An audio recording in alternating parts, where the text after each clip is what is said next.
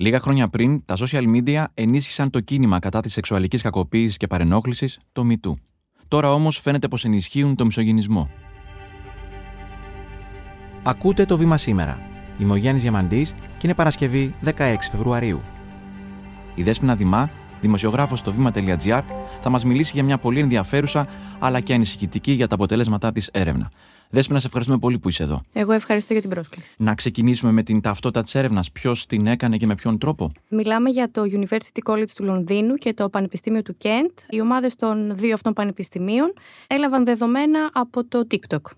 Ποια είναι τα ευρήματα αυτής της έρευνας, αυτό που βλέπουμε είναι προ επίρρωση των λόγων σου στην αρχή. Μιλάμε για ανησυχητικά δεδομένα. Αν και το TikTok είναι μια πρόσφατη πλατφόρμα, βλέπουμε ότι οι ερευνητές είδαν πως με πολύ γρήγορο ρυθμό τα δεδομένα που έδιναν οι αλγόριθμοι στους χρήστες είχαν μισογενίστικο περιεχόμενο. Σύμφωνα με τους ερευνητές, κατά τη διάρκεια μιας πενθήμερης παρακολούθησης του περιεχομένου στο TikTok, είδαν ότι η αύξηση του μισογενίστικου περιεχόμενου που προωθούσε ο αλγόριθμος ήταν τετραπλάσια. Μιλάμε για πολύ μεγάλους αριθμούς και σε πολύ μικρό σχετικό χρονικό διάστημα. Το γεγονός ότι η έρευνα αυτή διεξήχθη μόνο μέσα στην πλατφόρμα του TikTok μας επιτρέπει να βγάλουμε συμπεράσματα και για υπόλοιπες πλατφόρμες κοινωνικής δικτύωσης; Οι ερευνητές θεωρούν ότι τα δεδομένα αυτά είναι βέβαιο πως μπορούν να επεκταθούν και στα υπόλοιπα social media, δυστυχώς. Πώς ακριβώς μπόρεσαν δέσποινα, οι ερευνητές να εξακριβώσουν, ας το πούμε έτσι, τη συμπεριφορά των αλγορίθμων, να καταλάβουν λίγο τον κώδικά τους και την συμπεριφορά τους. Οι ερευνητές ξεκίνησαν με συνεντεύξεις σε νέους που ασχολούνται με τη δημιουργία ακραίου διαδικτυακού περιεχομένου, ώστε να πάρουν κάποια στοιχεία και στη συνέχεια δημιούργησαν λογαριασμούς στο TikTok βασισμένοι σε αρχέτυπα έφηβων αγοριών με συγκεκριμένα χαρακτηριστικά. Αγόρια τα οποία έψαχναν για τη μοναξιά, έψαχναν για τον ανδρισμό, έψαχναν τέτοιο περιεχόμενο. Έφτιαξαν αυτούς τους λογαριασμούς και στην πορεία άρχισαν να βλέπουν τα βίντεο τα οποία πρόσφερε το TikTok σε αυτούς τους λογαριασμούς, τα αρχέτυπα των αγοριών αυτών. Είδαν ότι το περιεχόμενο που τους σέρβιρε η πλατφόρμα ουσιαστικά τις πρώτες πέντε ημέρες ήταν ταιριαστό με τα χαρακτηριστικά που είχαν δηλώσει οι λογαριασμοί αυτοί. Αλλά στην έκτη ημέρα αυτό που είδαν ήταν ότι η αύξηση του μισογενίστικου περιεχόμενου ήταν τετραπλάσια να μιλήσουμε και για αριθμούς. Από το 13% το περιεχόμενο αυτό αυξήθηκε στο 56%. Πώς προσελκύεται το κοινό για ένα τέτοιο είδους περιεχόμενο; Αυτό που είδαν ε, οι ερευνητές των πανεπιστημίων ήταν ότι το περιεχόμενο αυτό φτάνει στους χρήστες ως ένα περιεχόμενο ψυχαγωγίας.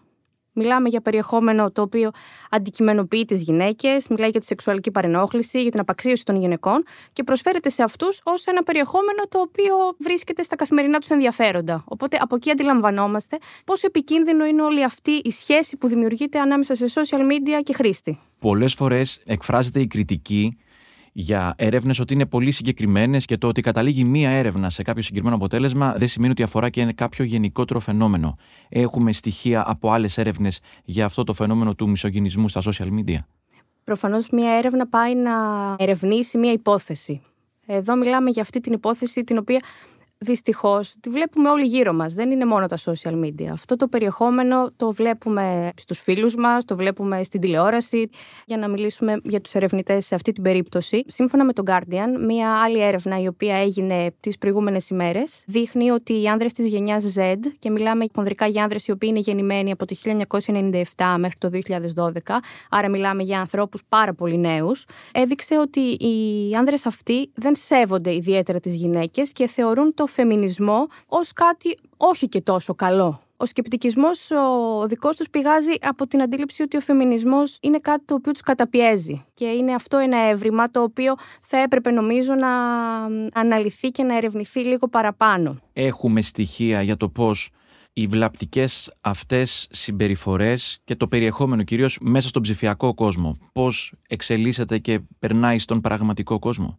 Οι ομάδες των ερευνητών των δύο πανεπιστημίων που έκαναν την έρευνα στο TikTok πήραν ταυτόχρονα συνεντεύξεις από μαθητές αλλά και από διοικητικούς σε σχολεία και είδαν ότι το περιεχόμενο αυτό ξεκάθαρα περνάει από την οθόνη στις αυλές των σχολείων και είναι και κάτι το οποίο το βλέπουμε και στη χώρα μας με έξαρση της ενδοσχολικής βίας.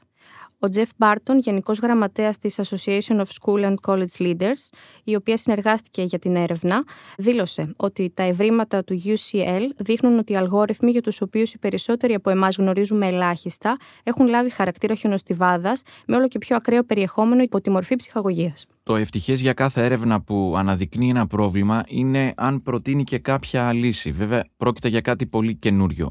Ωστόσο, υπάρχει κάποια λύση που προτείνουν οι ερευνητές; Αν και το θέμα είναι βαθύ και οι ρίζες του είναι πολύ ριζωμένες στις κοινωνίες, όχι μόνο τη δική μας κοινωνία, αλλά και στις κοινωνίες παγκοσμίως.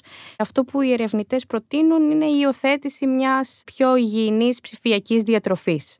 Δηλαδή τα παιδιά και τα αγόρια και τα κορίτσια να αρχίσουν να έλκονται από περιεχόμενο όχι τόσο τοξικό. Γιατί προφανώς η πρώτη λύση που πολλές φορές σκέφτονται οι γονείς είναι η απαγόρευση, αλλά μάλλον σε ένα τέτοιο περιβάλλον πλέον, σε ένα τέτοιο κόσμο, το να πάρει το κινητό από έναν έφηβο είναι έως και αδύνατον. Αδύνατο και κατά πάσα πιθανότητα θα οδηγήσει και στα ακριβώς αντίθετα αποτελέσματα από αυτά που θέλουμε. Δέσποινα Δημά, σε ευχαριστούμε πολύ. Εγώ σας ευχαριστώ. Αν θέλετε να πείτε και εσείς τη γνώμη σας, μπορείτε να συμμετάσχετε στο poll που θα βρείτε ακριβώς κάτω από το επεισόδιο στο Spotify, απαντώντας την ερώτηση «Λαμβάνετε και εσείς μισογυνίστικο περιεχόμενο στα social media σας» Αυτά για σήμερα. Είμαι ο Γιάννης Διαμαντής, ξανά μαζί σας τη Δευτέρα. Αν θέλετε, αξιολογήστε μας στο Spotify ή στα Apple Podcast, ακολουθήστε μας και πατήστε πάνω στο κουδουνάκι για να σας έρχεται ειδοποίηση και να μην χάνετε έτσι κανένα μας επεισόδιο. Δημοσιογραφική επιμέλεια Έλενα Κούση. Δημοσιογραφική παραγωγή Σωτηρία Δημητρίου, Κατιάνα Καλιγέρου. Ηχοληψία και τεχνική επεξεργασία ήχου Ηλέκτρα Σιθιανάκη, Στέλιος Τινανταφύλου.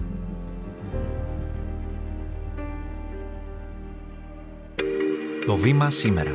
Εξηγούμε τις ειδήσεις.